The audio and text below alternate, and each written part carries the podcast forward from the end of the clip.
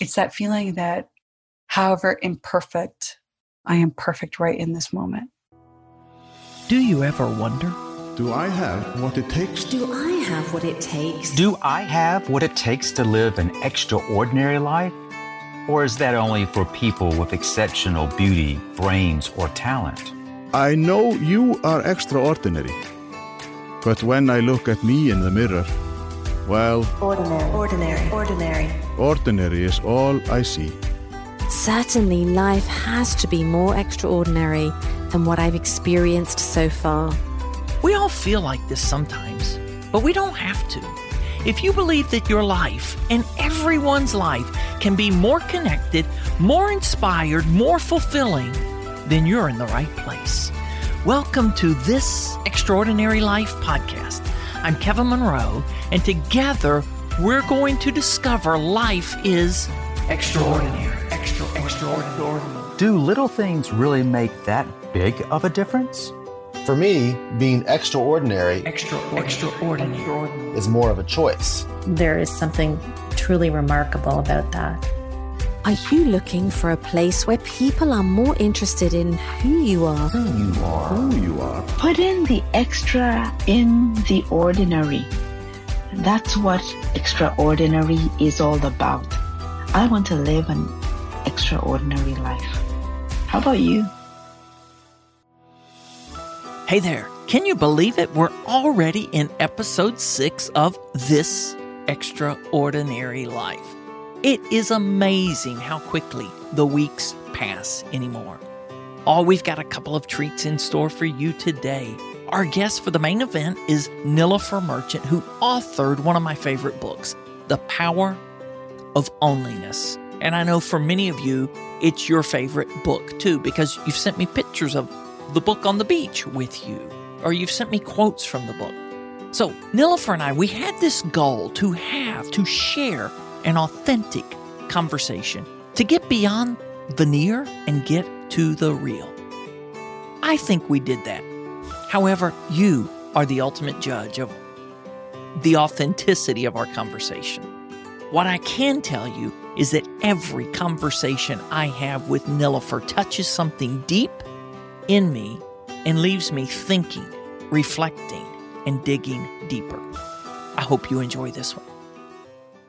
Well, it is a pure joy and delight for me to welcome Nilofer to this extraordinary life podcast for the first time, but it's not the first time Nilofer and I've been together in a podcast. So, Nilofer, welcome. Thanks for having me, Kevin. Oh, you know it's a joy. Even before I ask the gratitude question, I'm going to ask a question. Now, Okay, you and I shared a text this morning about this. We have a desire that we want this to be a real, authentic conversation. So, Nilofer, how are you doing today? Well, we started this conversation before we pressed record to say I was really tired. And I have been because it's been tough living in California with the air quality and stuff. On top of the racial pandemic, on top of COVID pandemic. And it's been like my adrenal glands a little tapped out. But then you read me something that somebody had written and all my energy level just went like you could see the little battery charge go. I watched it. Yeah. Yeah. Yeah. So thank you for that. I'm doing good now. You're welcome. And this is, yeah, right before we hit record, Nilofer asked, Is there something specific you want to discuss? I'm like, No, I just want to have this real conversation and this connection that Nilofer and I have been blessed to share before. So, Nilofer, what is something that you're grateful for? Fresh gratitude in this moment we're connecting today. I am grateful for the opportunity to speak my own truth into the world, right? That I could say to you, I'm so tired. And here's all the different reasons I'm tired. And you could, instead of saying, let me fix it for you or all that, you were like, "Oh, it's totally okay to be tired. And I mean, I feel like, you know, there's that internet meme of, I'm this many days old when I learned X. But I feel that way about being present to my own state of state, to be present to it, to bring it to my relationships, to trust that someone else will honor it, you know, sort of take that risk in the relationship. And so, regardless now different work situations where I might have shown up more quote unquote professionally, I'm able to show up more just wherever I am because that is fine and it is professional. And so I'm grateful for that opportunity with you and for that constant, that skill of knowing that that's a way to be in the world. Oh, wow. Yeah. I hope something we are discovering, learning in these times we're in is that our being, our ways of being matter more than what we're doing. And it influences how we're doing what we're doing. But I think so many times we've just kind of focused on doing at the expense of being.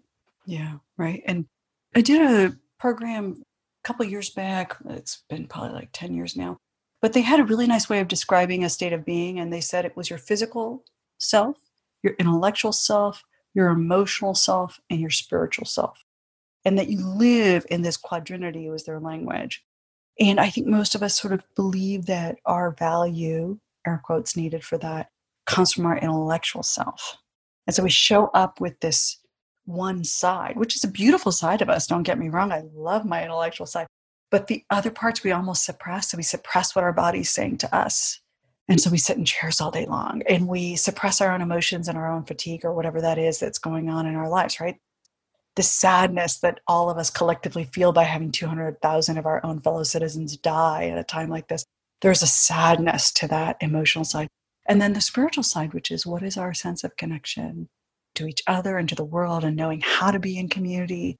That's its own thing. And so understanding the fullness, which is why I use that word, the fullness of all those aspects and being able to show up that way, most of us don't even understand what that looks like. So, Nilofer, you've written this book, The Power of Onlyness. And I don't know how little or much we'll talk about that. I just want to ask, use that to frame this question. Where has your onlyness journey led you lately? Such a good question.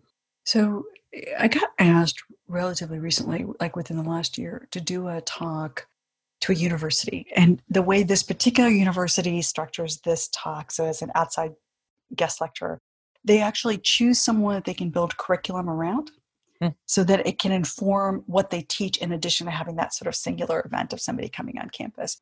And so they had asked me, and then they would build curriculum around it, and then around onlyness, and then have me come speak. And because they were showing up to it, I was like, well, I better show up to it too.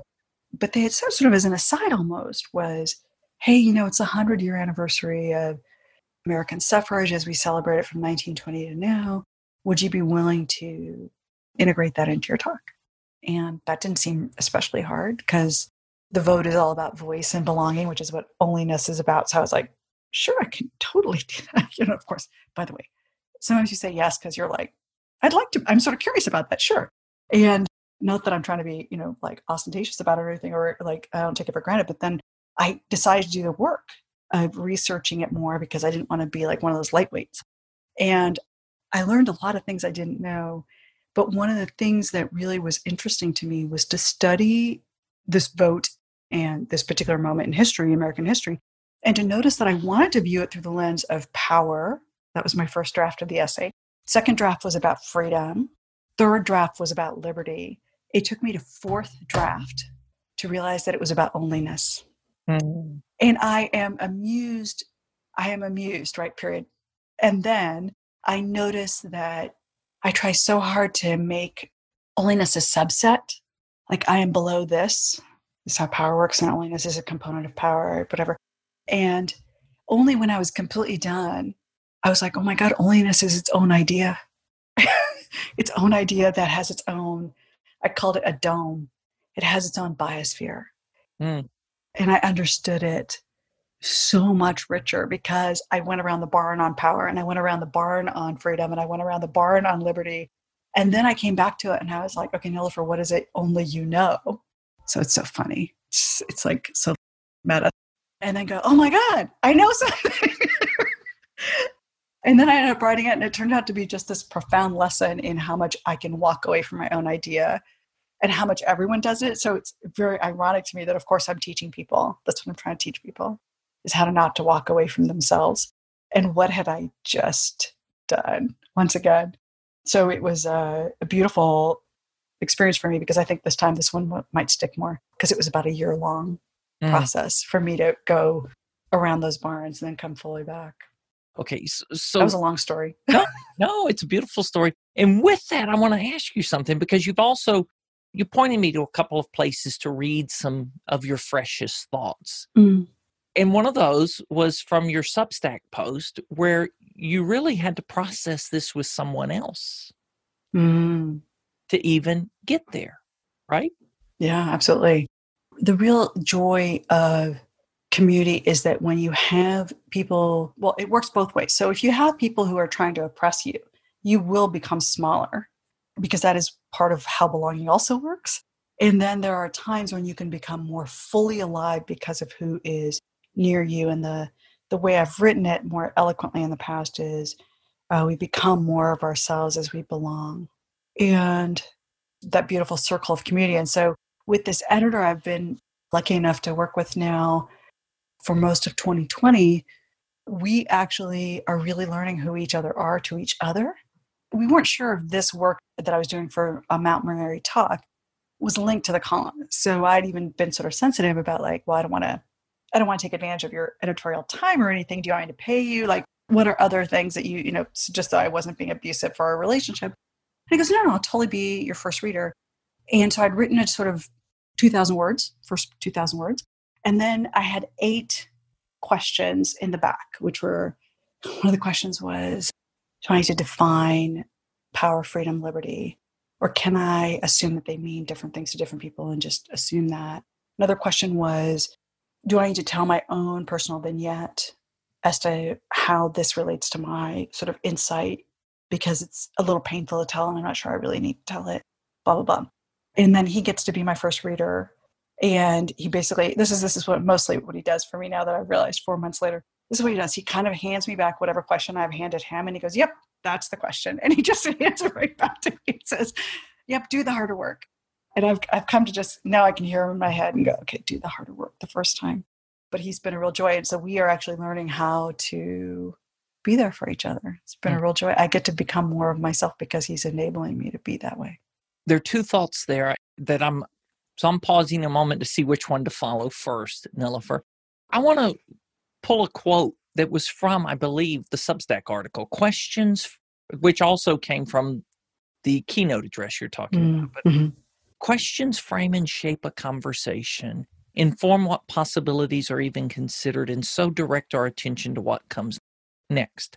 Ask a limiting question, and everyone's attention is directed to limited ideas. Binary questions box us into false dichotomies. Yet ask a generative question, and the possibilities open up wide. Questions in that way can direct destiny. Hmm. Let's talk about questions a moment. And you were just talking about uh, questions that you were asking and, and how questions direct destiny. Yeah, where do we go from here as a question? Right? Where do we go from here is a question that says, where do we want to go from here? Like it explores it. Whereas I could say, how are you going to vote is a different conversation. Does that make sense? Mhm. As we stand 40 some days away from an election, US election. And just that might be one thing. Ruth Bader Ginsburg had done a beautiful job of reshaping a Supreme Court kind of decisions by the questions and framework she used. And she said, shouldn't a man be able to stay home and take care of his mother? I think it was his mother, right? It was his mother his wife. But the one case that sort of got gender equality on the books was not done, quote unquote, for a woman. It was done gender neutral because the issue is obviously gender neutral in, in Ruth Bader Ginsburg's mind. And so questions end up directing a destiny. Can I tell you, Kevin, I didn't know I thought that about questions until I wrote that. Hmm. Hmm. And I wrote it, and in fact, just to talk about belonging and community again and tie it all back up, just so people hear my own process and and how small it can seem, so they might be able to spot it in their own life. I had written something about questions are really important, or something I'm sure I'd written, and then I had done in one line. They're like that box that a toddler plays with, where the triangle shape, 3D shape goes into the triangle thing. And then I had left that metaphor and gone on to something else. And I didn't know where I was going to go to go from that 2000 words for first pass to later. And I'd asked a really close friend of mine to come and just sit with me. She had, and she said, Can I come sit with you? And so we sat in two separate couches far away from each other. And she said, Okay, where can I add most value? And I said, Actually, just tell me what really lit up inside you. Because if you tell me what lit up inside you, I think I might be able to know how to use that lamppost, you know? Mm-hmm. Mm-hmm. And she had really been drawn to that visual because all of us sort of know that wooden box. You know, we played with it when we were kids and then we've watched our kids or grandkids play with it. And she said, I was so struck by that. And she goes, as soon as I saw the box, I saw also how we then start to shove things inside the box. And she goes, and then as soon as we have another box, we have a different set of shapes that fit. So she goes, it's like the metaphor really plays. But I'd written one line on it. And I was like, oh, okay. So I wrote that down. And that ended up becoming the defining piece for the entire essay mm. was taking apart that construct in my own head and going, what is the box part of it? So I hadn't written what you just read aloud and quoted back to me. I hadn't written that section yet. I wrote it in response to the girlfriend saying to me, This is the part that sparked for her. And that let me go deeper into that place. And so the people we let near us, that's the lesson I hope we can all walk away with is who do we let near us when we're in that development phase, which by the way, we're always in a development phase. But how do we have that inner circle know us, see us, witness us into being? Okay, there was another line, and I think mm-hmm. I picked this up out of the Substack article naming that inner circle, who is that for you? Can you name those people with whom you can share a struggle and they can help you orient yourself back to your own center? Mm-hmm. That's a powerful statement and a question, right? Not that they orient you to their center, not that they impose something on you, but there's this such belonging and such knowing that they just are there for you and help orient you back to your best self. Because we wander away from ourselves. I mean, as I've been testifying to throughout this conversation, we wander away from ourselves on a regular basis. We all do it. And in some ways, it's a good thing because we're willing to explore newness. So wandering away from ourselves is fine. It's do we know our way back? Hmm. Say more about that wandering away from ourselves is fine. Do we know our way back? Yeah, you know, I do a lot of backpacking. Well, this summer, not as much, but normally I go out in the back country and there's something about once you're at a lake, you kind of have a sense of like, you know, geography and stuff. And then you're kind of around the lake. But then once you go out in the back country and it's not well marked, mm. some days you want to do that. You want to go up a side of a hill and you say, oh, today's day hike is going to be up that side of the hill and we don't know exactly how we're going to get up there. And that's part of the journey. That's part of the adventure. Like that's how you're going to go see something new and develop something about yourself and all that. That's good. That's like, mm. we don't want to be stuck where we always are.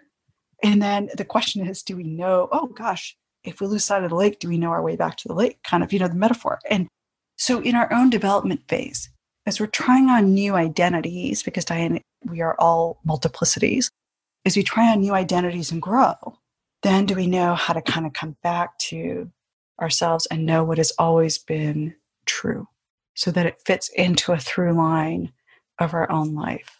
So, Nilofer, I'm going to do something that I totally wasn't prepared to do, but it just stays on my desk now. Are you familiar with this book, The Boy, the Mole, the Fox, and the Horse? You know, you had shared this picture online, and I was like, oh my gosh, I have to get that, but I hadn't gotten it yet. So it's not yet on my desk, but I bet it will be one of these days soon. So, this is a beautiful, I tell people I'm reading this deep philosophical treatise. A lot of people call it a children's book, but it's a deep philosophical treatise. What you just said stirred me to this. Hmm. I'll show you the picture. Okay. I think everyone is just trying to get home. The mall. Home. We're just trying to get home, and home is our truest self, our best self. We're just trying to get home. But we also want to wander. We want to wander. And where home is grows. So, this beautiful part about knowing how to wander and pick up newness to ourselves and grow and develop, but then come back home. Mm. And home is ever growing. That is the gift. And that's why we need to be much more selective about who we put in our lives. That line that you read to me, I might even have you reread it because it's, hmm. Yeah. it's choosing the, yeah, because it's going back to how do you know who those people are? And I can share some backstory if you want to. The line I just read from yours. Yeah, the Substack one. Yeah. Let's see. I had several things here. Let me let me Yeah, it was the friends who remind you how to, Yeah. who remind you who you are. Naming that inner circle, I believe was the title in mm-hmm. Substack. And who is that for you?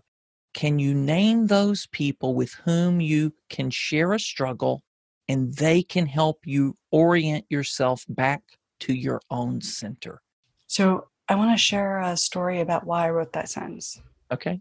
When I had published Power of Onlyness, my publisher and I disagreed about the book towards after they had already bought it, but before it went into market. We disagreed about it. And to the point where I offered to buy the book back. We disagreed. And I could tell that they were going to try to position it like a personal self-help book, which is not. It's that's not what the book is. It is about the future of work that is collaborative and co-creative and so on. And it is about centering correctly on the source of value creation and then knowing how to build up a distributed network of people who can scale that idea. You can use that inside an organization, but it doesn't have to be organization centric. And they were positioning it more as you can do anything you can do. And I was like, oh my God, that book already exists, first of all. And second of all, that's not what I'm writing, you know? And so publishing the book was one of the more difficult things I've ever done because my agent wouldn't fight for me and get the book back. And my publisher wouldn't release me, even though I had all the money. So they wouldn't release me from the contract. So now I'm now publishing at odds with my publisher and trying to communicate my idea and what it really is. By the way, you cannot out market your own book. Like it's it's ridiculous what I had to do. So every day was a just a terrible feeling because my own material was not being put forward with my through line in it and stuff. And so I was fighting my essentially myself, right? It was just a and somebody I went to who I really trust who's in marketing, et cetera, And I said, you know, I basically need help figuring out how to navigate this sucker. And she said to me, Well, that's not what your book is. Your book is all about onlyness. The idea of onlyness is all about you. It is not about the net. It is not about community. It is about you. And I sat there crying by the end of this dinner because, first of all, I didn't find her very helpful.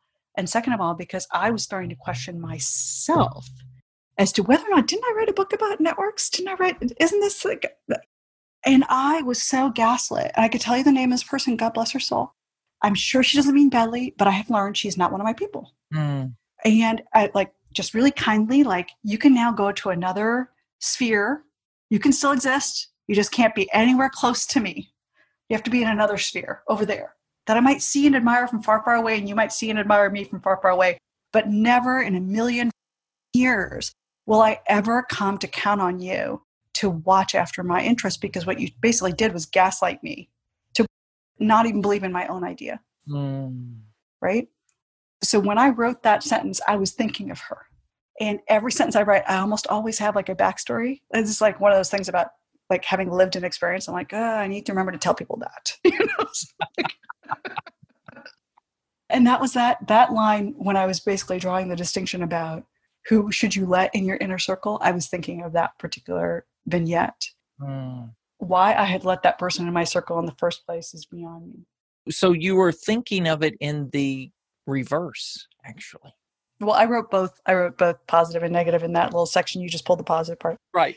But what triggered was the negative. Right. We deserve better than this. We do. But by the way, most of us don't know how to ask for it. And that we're going to talk about right after this. We've got something special to share with you. Then we're going to return and we're going to hear how to ask for it. Nilofer, what a joy to have you here today. We just, right before the little break, we had a cliffhanger moment there with you. How do we ask for it? Hmm. So you remember I finished telling you a story about this girlfriend who came over on the couch? Mm-hmm. Backstory of her. And so I met this person about 20 years ago. And first meeting we ever had, she cried because what I was presenting to her, she felt challenged her power and authority. And so I'll never forget that feeling of like, I really don't like you. Like I was in this meeting with this person who's now crying, and I was just like, I really, really don't like you. And that was 20 years ago. We have since worked together and really grown to appreciate each other in the work. We had children around the same age, and our children went to like, was like a music together program. So, like, we did that when we were like young parents, you know, and so on. And a few years back, I noticed that we had all these things in common. We were both operational leaders, we both cared about faithfulness. I found that she really valued culture and the set of things I was writing and thinking about. So she often would ask me really smart questions because she was trying to apply those ideas. So we had become friends over time, sort of weird start, become friends over time. And then a couple years back, I had said to her something like, I would like to be a closer friend. And I totally remember how awkward I felt when I asked it because I sort of felt like I was asking someone out on a date or something. It was just so like, how do you ask someone if they want to be like a closer friend? You know, it just felt like, and I had asked her and she basically turned me down. Oh. And I remember kind of slinking away from that conversation, like, oh, she really doesn't like me. Because I just finished saying how much I really feel like we have a lot in common and we I'd like to spend more time with her. And then she basically passed and so I was like, oh, she doesn't feel the same way. Okay, okay, that's fine, that's fine, it's fine. You know, kind of like talking around. she tells me a year after that, through tears, mind you, that she feels inadequate to be a close friend of mine how can I possibly be a good witness to you? And I was like, shut up, you already are. Like, why do you think I'm asking you? You know? So then now just uh, this last few weeks, so I said, I could really use some help because I need, like, I really have to produce this thing. I have like two weeks, blah, blah, blah. And she had said, Oh, I'd be happy to help. She comes on the couch. She goes, How can I be of most service? I tell her, you know, tell me what really sparked for you so I can kind of come back to it. Totally helpful. Two days later, I tell her how that epiphany shaped up, that I found the next thousand words. I felt like it was really coming together. I had it, and I was just giving her credit. And she goes, Just so you know, the entire time I was on your couch, I was telling myself, It's okay. You're worthy. You're worthy. You're worthy. And she's telling me this afterwards. And I'm laughing and I'm like, You'd think that this many years later, this would not be the conversation. oh my gosh. So she is my absolute bestie. Mm. I have quite a few people who are just in that like unbelievably close sphere. She's the one who gives me the most challenge because she questions herself so much. And I now just have come to like look at her. Like I just kind of look at her like, who are you listening to? You know? And I love her for being so real with me now that she can just say that and we've gotten through that. And it felt like, you know how when you've maybe gone on a coffee date with someone and then you might want to go on a more serious date with someone? that's what it felt like when I first asked her if she'd want to be like a, a deeper friend with me. And then when she said no, I was like, okay, all right. You know, and so I think that awkwardness is something we have to actually go through to be like, are you one of my people? And we will know, right? It's the mole, the fox, the, uh, we will know who our people are over time. And as we show up, we get to be that real with each other. And I, I love it that, you know, whenever she has that voice of insecurity, I just kind of listen to her like, that's not who we are right? And so I get to remind her too of who she is. Okay, so that leads me to the conversation you and I had before we started that recording belonging. I love these lines. When we belong, we become more of ourselves. And that belonging, another way you said that, let me, yeah, more of our true, authentic self shows up when we belong. Yeah. What does that feel like? What does belonging feel like for you, Nilofer? What does belonging feel like for me? You know, it's uh it's like when you are in a drop top convertible and the perfect temperature day of like 75 degrees outside and the, the song that you love to sing along to comes on the radio. And all of a sudden it's the rays of sunshine and you might be singing like one of my favorite songs to sing along to is brown eyed girl van morrison's brown eyed girl. As you might imagine i might like that song. And you can always get me dancing by the way. If you play that song i will always go to the dance floor. So there's a little side uh, comment. And it's like that it's perfection and it's flow it's that feeling you have when you're in the drop top convertible and you, everyone sort of knows what that feeling is right yeah that's that's what belonging is and it's where you can be you're singing off key and no one's going to notice. Yeah, because you're so full of joy. And it doesn't matter that you're singing off key if that's who you are. So I, I would call it, if I had to find language for it rather than emotion for it, it's that feeling that however imperfect, I am perfect right in this moment. However imperfect I am, right now I'm perfect in this moment. Belonging. It's a beautiful definition. Well, and you and I, you know, from the very first moment you've we've met, because we have met in relatively recent times, we knew of each other for quite some time before we actually met. And then we met, and it was maybe like the first couple of weeks that the shutdown had happened with the shelter in place thing. And you and I were so real with each other and so raw with each other. And to me, it's when I can be that completely like whatever is happening is happening. And the other person says, it's totally safe for you to be just as you are, right? Because you're perfectly imperfect just as you are. So, what does belonging allow us? Two questions. I'll ask who does belonging allow us to become? And then what does belonging allow us to do? I started to ask the do question. Hmm. who does belonging allow you to become, Nilofer? When you belong, you get to be your fullest self. And you know, when I said earlier, you get to bring your intellectual self, surely, but also your physical self, your emotional self, your spiritual self. You get to be fully alive. And there's a there's a Benedictine line about the glory of God as a human being fully alive. And I know a lot of people don't like the notion of God, but you could almost edit it and say glory is the human being fully alive. And then you could edit a little more if you're looking at it from the lens that I do, which is glory is the human being fully alive at work. And I like the play of at work because it shows this motion of progress is always going on.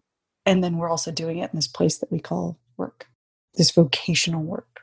And then what does being allow you to do? Or what does belonging allow you to do that fitting in limits or prevents? Yeah. So I say there's two forms of belonging. And uh, again, I'm simplifying it because it is more a spectrum, but there's belonging that involves a compromise, and that is really assimilation or subjugation, might be another word for it. But it's the best example is in Star Wars, you're the one of the stormtroopers, or in Star Trek, you're part of the Borg. So depending on which sci-fi one story you like better, if you like either one of those two, and which means that you belong, but in a way that is you are indistinguishable from a group. Mm.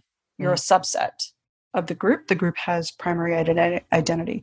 When you can belong without compromise, which is the kind of belonging you and I are talking about, it lets you actually have the highest impact work. And we've all belonged to teams like this. So look at that. I even used the the language. I didn't mean to do that little pun. But we've all belonged to teams like this where it's not just a process of like Kevin and Nilofer add their bit, right? One plus one equals two. It's Kevin makes Nilofer go to like a 1.5 and Nilofer makes Kevin do a 1.5. And so the two combined, and they're not just addition, they're multiplication or they're, you know, so there's like a, there's a factoring level that happens where we bring something more that even Kevin or Nilofer individually knew they had and so this is one of the things I often describe as culture, culture being the exponential factor, because it's the context that lets each of the individual players have this kind of higher impact. I call it exponential because we each have whatever talent we have and we each have whatever ideas we have. But when those get brought into collision with each other and in community with each other, they can make each other either lower than, like tear each other down, We've all been in those teams where it's like it's one minus one almost, right? We're competing against each other for what we can add. Then there's the ones where we're just able to bring whatever each of us has. And then the kind of teams where each of us, because we're in the same space doing this work together, we bring out something in each other that is more than I could do by myself. And then it's not three plus three, it's three times three. And we get to start to do something much bigger because we're together. And that is, I call impact.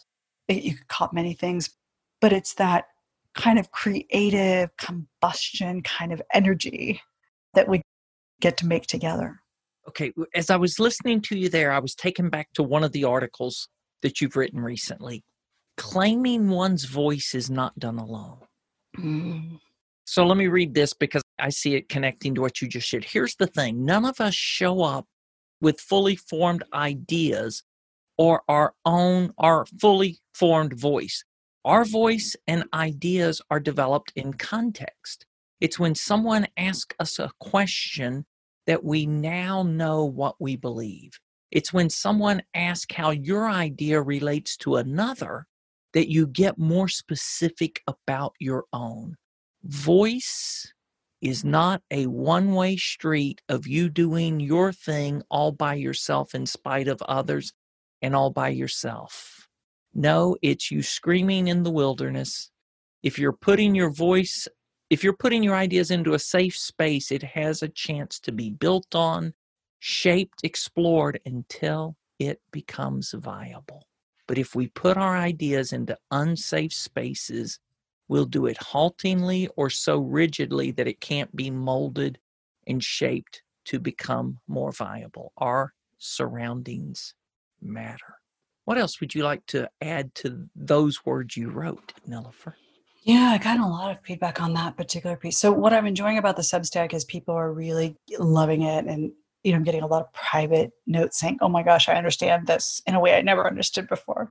And for me, that piece happened because somebody I was working with, actually doing a consultation with, because I do private coaching with people, and helping them kind of figure out their loneliness. And they wrote me saying, well, how do I have my own voice in spite of all the other people? And I'm like, no, no, no, no, no. it's not in spite of, it's because of.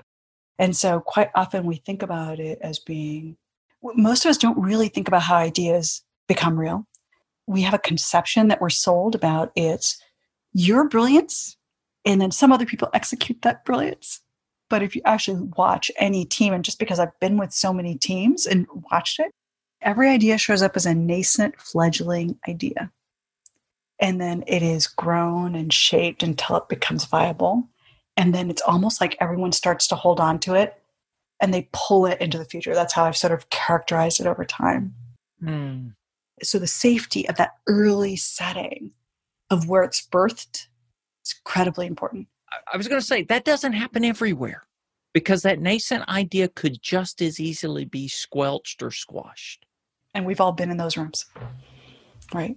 And so, in fact, one of the first questions I ever got asked when I was on the road with the book, somebody had stood up and said they had just finished helping their husband. It's a Silicon Valley story, classic Silicon Valley story, where somebody had just finished helping their husband get their music on a shuttle to Mars. And then they were waiting for their husband to turn around and help them with their big idea. And I remember because the woman was wearing a NASA shirt, just like stuck in my head. The story, she was waiting for him to come around and be like, Well, what can I do or say or cajole or whatever him? And I'll never forget because I was like, Why are you waiting for him? And I go, So can you share your idea? And I actually had her do it live. I go, Would you be willing? And she said, Yes. And I said, Okay, anybody else in this room want to help her with that idea? And she had a few hands really seriously show up. And then it turns out some of those were actually quite instrumental and what I was trying to show her was sometimes we look to the wrong people, like our spouse, our immediate, whoever's right near us, as the people who need to give us that kind of feedback. And that spouses are lovely and they play particular roles, but they don't have to play every role. And so being careful about who your people are lets you craft community, craft the setting into which those ideas come to bear and so, if you're doing, for example, you and I are both doing future of work kind of stuff, then you and I can probably be safe places to explore this. There are other people who are doing future of work kind of stuff, but they're more interested in the AI side of it, meaning there's a group of people who are focused on how do we not automate away jobs. And what they're mostly trying to say is journalists could easily be automated if all they're doing is reporting without context, that's a super automatable job? If all you're doing is repeating what the president says without commenting on the fact that he has lied most of his administration, then you're not adding much value into it. You're just simply repeating. That's fine. AI can do that. And there's a group of people who says, well, if we lose that working class group of people, we've lost some creativity in the system. I am not making that argument, uh, right? And neither are you. You and I are actually arguing that all 100% of the workforce janitor, admin, sales clerk, uh, every single person has value to offer. And there is an inherent worth in that capacity that we need to tap. So you and I have found each other, so I'm more likely to kind of come to you with those set of ideas. Knowing the distinction between the AI person and you lets me make a distinction about which one is safe. Because if they're not arguing for all the group, we're going to have like this feeling like we're not really having the same conversation, right? So it's starting to go, okay, what is it you care about? Ah, okay, now we're going to start, to, and so then you can start to craft. Does that make sense? Oh, Nilofer, where do you want to land this plane of a conversation you and I mm. have shared as our time is coming to a close? Where do we? Hmm. You just asked such an important question. I, I answered it in the vignette, but would you like me to answer it from a construct point of view? Sure. We often think about who our people are in a couple different ways. So we might think who our people are. Like if I'm a woman entrepreneur, I might think other women entrepreneurs are my people because then it's defined by the gender both of us share. We might think about it as, oh, like here's where I live. So Silicon Valley people might be my people and try to define myself by that. And then there's this element that I have essentially pointed to in the vignette, but I haven't named, which is what is it that you care about that I also care about? Which I can name values as being the, the characterization. So, vertical is the way I characterize what we're born into. So, gender is a vertical identity. Vocational identity, like I live in Silicon Valley and I work in tech, is a vocational identity. And then values identity is to get clear about what do we each care about. And I have defined onlyness as this combination of what you're born into, your history and experience, which to me represents the vocational and vertical as well as your hopes and visions for the world, which in my mind is translates to values. And I say onlyness is this combination of your history and experience as well as your visions and hopes. Because on that spot only you stand. You can figure out what you care about and want to work on so that you can then find the other people who want to do the same. And what I'm doing in that language, so behind it, right, the framework is you can define your identity however you want to. Now, that is your work. What matters to you is something that you don't just pick up like a puzzle piece, you define for yourself. That is work to be done. But once you know that, you also can be like, Kevin's one of my people, right? And you start to build community around that. And then you start to be able to have bigger and bigger ideas together because you're doing the necessary work, which is to create the right setting into which those ideas can grow. So I thought that framework might be helpful for all of us who are trying to then decode it ourselves. It is.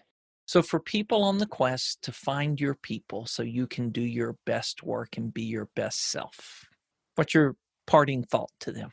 Mm. You know, you started the conversation with this quote As we belong, we become more of ourselves.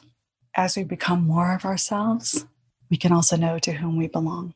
And so I just want to remind us that the more we are okay loving and celebrating ourselves as we are, as imperfect as we are.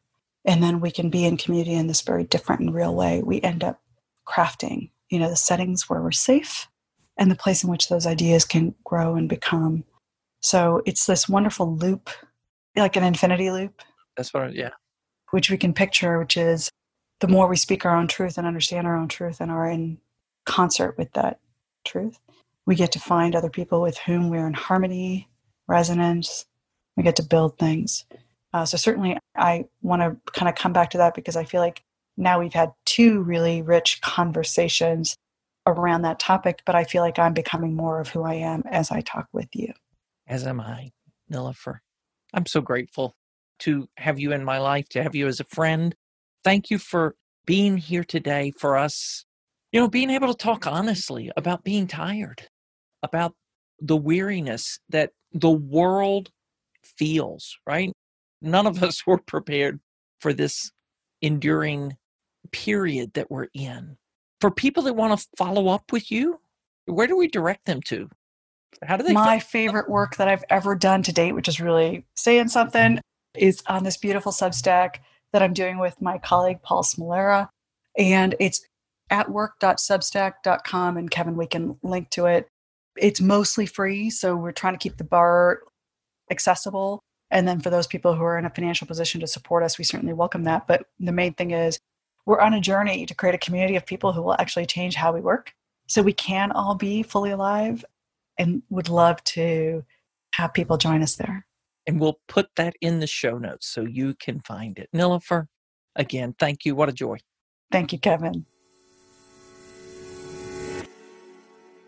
As I said at the beginning, conversations with Nilofer get me thinking. I'm excited to share this community spotlight conversation with you from this extraordinary life community. Over the last couple of weeks, I've reflected on the exchange that led to this conversation with Linda Simpson. As a matter of fact, I shared Linda's WhatsApp message with Nilofer before Nilofer and I started our conversation. That led me to invite Linda to join us here. Check this out. Hey, in this week's segment, I am thrilled to welcome Linda Simpson to talk a little bit. Linda, say hello. Hello, Kevin. I'm so happy to be here. Yeah, and where do you live, Linda? I am in Edmonton, Alberta, Canada. Well, yeah. Well, what a beautiful part of the world. And it's beautiful there right now. It is. We're having a pretty nice fall, although I think it's only day two of fall, but. and I think you even visited here a couple years I have, ago. I have been there twice and love the city. Well, Linda, there's something, there's a communication we've shared. We've shared in a small group just in this past week. And I really want to talk about that with you a few minutes. So I posted a video earlier this week where, where I posted this reflection. I was preparing for a conversation with Nilofer Merchant, and I had read where Nilofer said, When we belong, we become more of ourselves.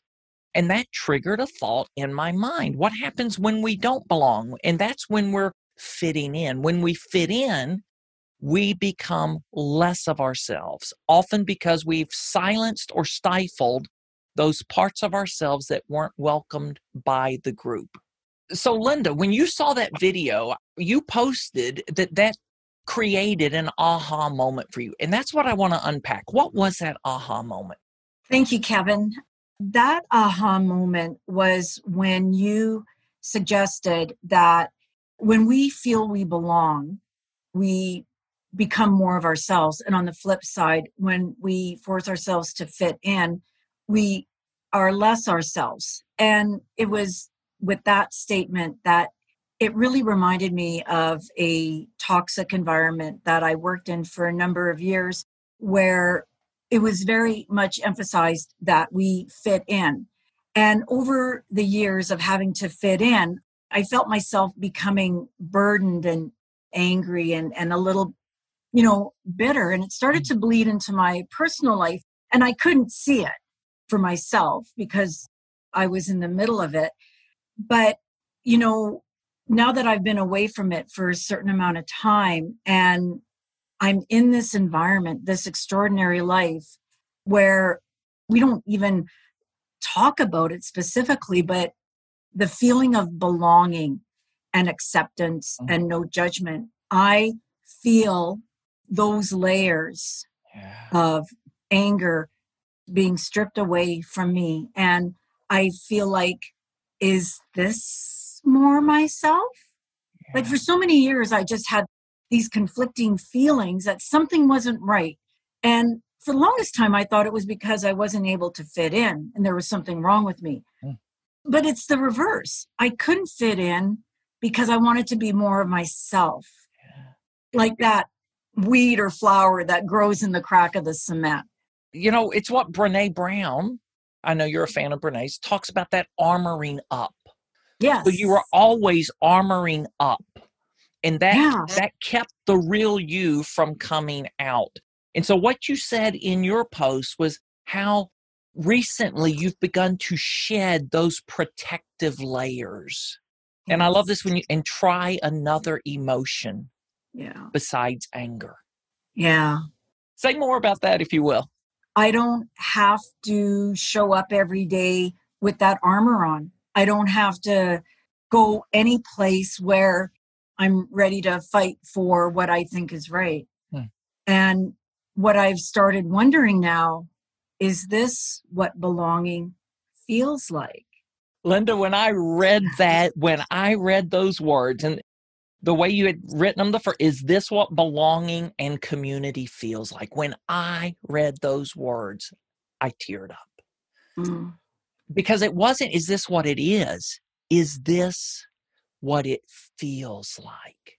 And so you have found a feeling that comes from belonging, which goes back to that what Nilofer said. When we belong, we become more of our true self. Yeah. It's just amazing how those words resonated with me because this in between place I feel like I've been in for a while.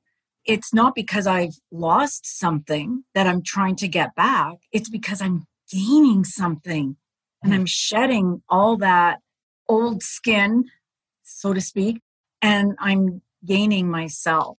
And mm. I'm so excited. And I'm so excited for you. I'm excited and we were in a group conversation on Tuesday of this week where other people started talking about noticing this. I know it made you really uncomfortable, but there were other people that were affirming and actually saying, Hey, Linda, you show up differently now. You look different. You know, mm, you look confident. You look comfortable. You smile. It's a beautiful thing. And I just love this.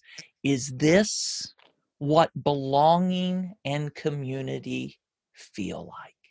Yeah, it's amazing. Thanks for sharing your story with us. Thank you, Kevin. Oh, thanks for joining, Linda. And as is my experience with every good conversation, there are words, phrases, paragraphs that loop in my heart and in my head after the conversation. In the days after Nilofer and I spoke, I locked in on a phrase from Nilofer that said, When we belong, we become more of our best selves. I actually wrote a post on that. We'll link to it in the show notes here. Here were the big words that connected with me belonging leads to becoming. And what do we become? Our best selves. Hey, my hope for you is that you have a place where you experience belonging. And that belonging is allowing you to become more of your best self. If you don't yet have a place where you belong, we invite you to explore this extraordinary life community. Becoming is a beautiful thing. We want to see that happen in your life. Hey, you know my door is open. You can email me at kevin at thisextraordinary.life. You can call, text, or WhatsApp me plus one 404 713 0713. What will you do to explore, embrace, and enjoy this extraordinary life today? Remember who you are and what you do matters. Thanks for being here today.